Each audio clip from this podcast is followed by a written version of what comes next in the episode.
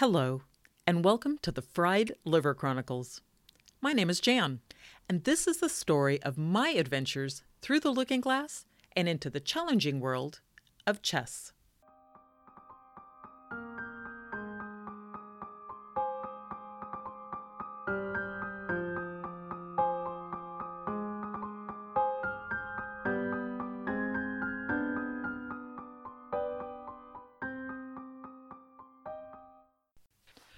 Once upon a time, I thought that chess was just putting pieces on a board, sitting across from an opponent, and playing a game. Oh, how young and naive I was.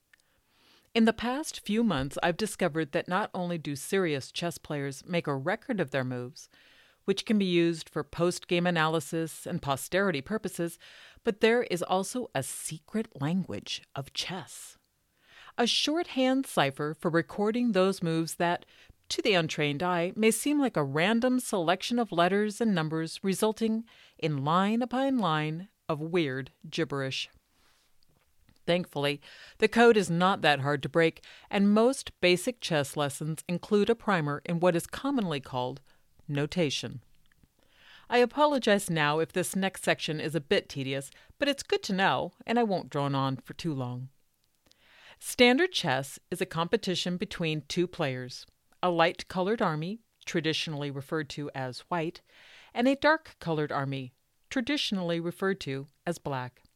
Now, these chess pieces are not always white and black and can vary in color, pattern, and style, but just for ease of reference, the terms white and black remain. Turns are taken between players, with white always starting. The chess notation reflects these series of moves and starts with move number one. Each opponent has a first move, so the notation starts with a numeral 1 followed by each player's move. For example, 1, d4, comma, d5. What that means in layman's term is that for the first move, white, who goes first, brought out their pawn to d4 and then black countered by moving their pawn to d5. But what is d4 or d5, and how do we know that it was a pawn that was moved? What I've learned is that the chessboard has a map like grid system assigned to it. Not all boards show that reference on them, but some do, which can make it easier for a beginner to learn the notation system. The ranks, the horizontal rows on the board, start at 1 from white's back row and move up to 8, which covers black's back row. Then, moving from left to right, the files are labeled A to H. So, to give an example, in the starting position, white's queen is sitting on D1 and black's queen is on D8. All of white's pawns are lined up on the second rank, and black's pawns are lined up on the seventh rank. When referring to a piece beside a pawn, the notation starts with the initial of the piece and ends with the square that that piece lands on. So, if I moved my light squared bishop diagonally from its initial starting point to two squares in front of the queen, it would be noted as capital B small d 3. Capital B to refer to the bishop, and D3 for the square it lands on. As there is no way my dark squared bishop could end up on that square, it is naturally concluded that it is the light squared bishop who has made the shift.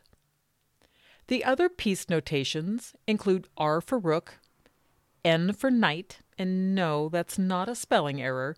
The most important piece, the king, gets first crack at the letter K, and Q for queen.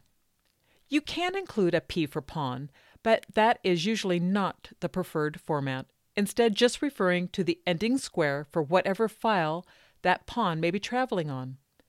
For example, our original D5. That means that the pawn in the D file moved to the fifth rank and landed on the grid square of D5.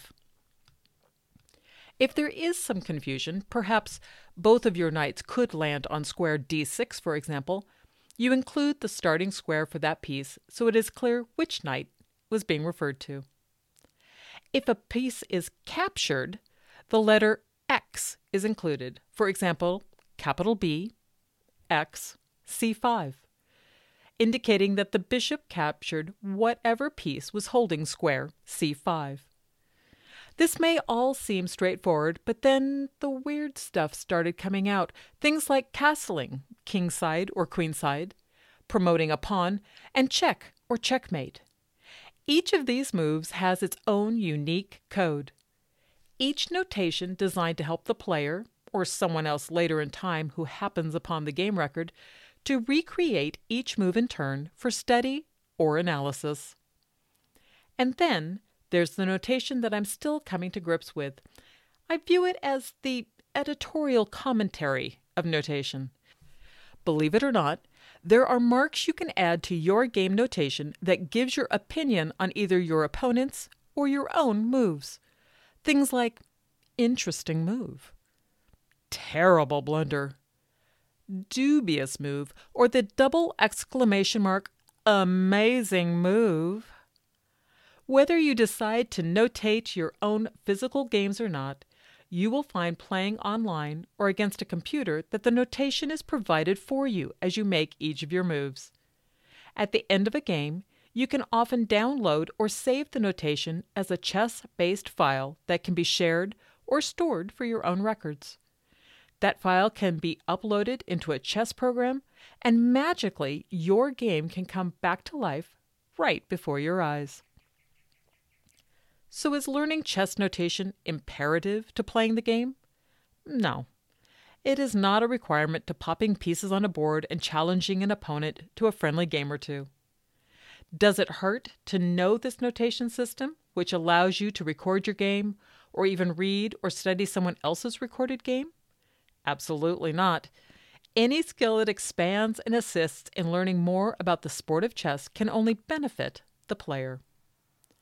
If my explanation above is murky or unclear, I highly recommend doing a simple internet search for rules around chess notation or visit our show notes page for examples.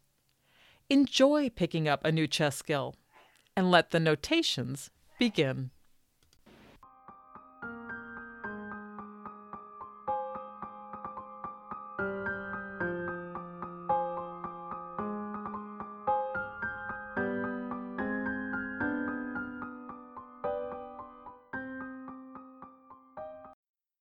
The Fried Liver Chronicles, part of the 2021 Chess Challenge undertaken by Jan and presented by Lalu Productions. It has also been created as part of a Toastmasters Pathway project. For show notes and any referenced links, please feel free to visit us online at toastmastersadventures.wordpress.com. And if this podcast has tickled your fancy, remember to hit that subscribe button. To find out more information about Toastmasters and their dynamic new Pathways curriculum, check out Toastmasters.org. Toastmasters, improving public speaking and leadership skills since 1924. And until next time, remember those sage words of Savielly Tartakower. Nobody ever won a chess game by resigning. Play on, and maybe we will see you on the other side of the looking glass.